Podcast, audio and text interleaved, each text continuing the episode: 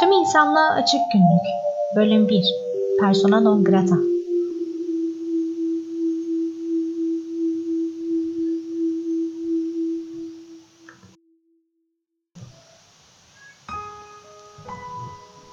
Son zamanlarda kendimi tanımlarken kullandığım tek şeydir persona non grata. Latince'de istenmeyen kişi anlamına geliyor ve genellikle bürokraside sıkça kullanılıyor. Geçtiğimiz aylarda annem zamanında beni dünyaya getirmek istemediğini söylemişti. Sonra lafı birkaç bahaneyle geçiştirmeye çalışmıştı ama nafile. Sonuçta insanın fikri neyse zikri de odur demişler. Öyle kolay değil söylenen bir şeyi geri almak. İşte o olaydan sonra neden kendime persona non grata lakabını taktığımı çok iyi anlayabiliyordum.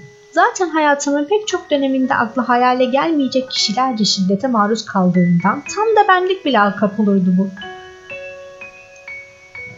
Aslında sadece ben değil bir sürü kişinin fiilen persona non grata ilan edilmiş olduğunu düşünebiliriz. Kadın, erkek, çocuk fark etmeksizin fiziksel ve psikolojik şiddete, istismara maruz kalan tüm insanlar, hayvanlar, kasıtlı olarak her türlü zarar verilen bitkiler. Gerçekten çok korkunç bir durum var ortada. Belli bir güce sahip olan ve sahip olduğu bu güce tapan herkes diğer tüm varlıklara sebebinin hiçbir önemi yok, seni istemiyoruz ve bu yüzden sana işkence edeceğiz der gibi korkunç şeyler yapıyorlar. Peki neden istenmiyoruz? Bizim suçumuz ne? Bu kadar cezayı hak edecek ne yaptık? Sadece doğmuş olduğumuz için, var mı olduğumuz için mi bu kadar eziyet çekiyoruz? Bu soruların cevabını hep merak ettim.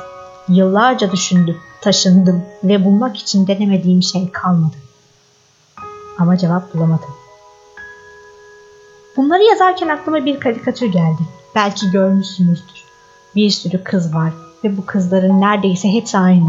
Biri hariç ve o kızın üstünde fabrika hatası yazılı bir kağıt asılı.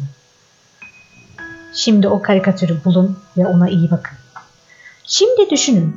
Bir toplumda yaşıyorsunuz. Toplumdaki herkes hemen hemen aynı şeyleri seviyor. Aynı şekilde davranıyor. Fakat aranızdaki kişilerden biri sırf sizden farklı olduğu için bulunduğu toplumdan dışlanıyor. Üstelik bu kişinin topluma hiçbir zararı olmamış ve neden dışlandığını dışlayanlar bile bilmiyor. İşte ben de kendimi o dışlanan kişi gibi hissediyorum. Ben de kendimi karikatürdeki kafasına fabrika hatası yazılı kağıt yapıştırılan kız gibi hissediyorum.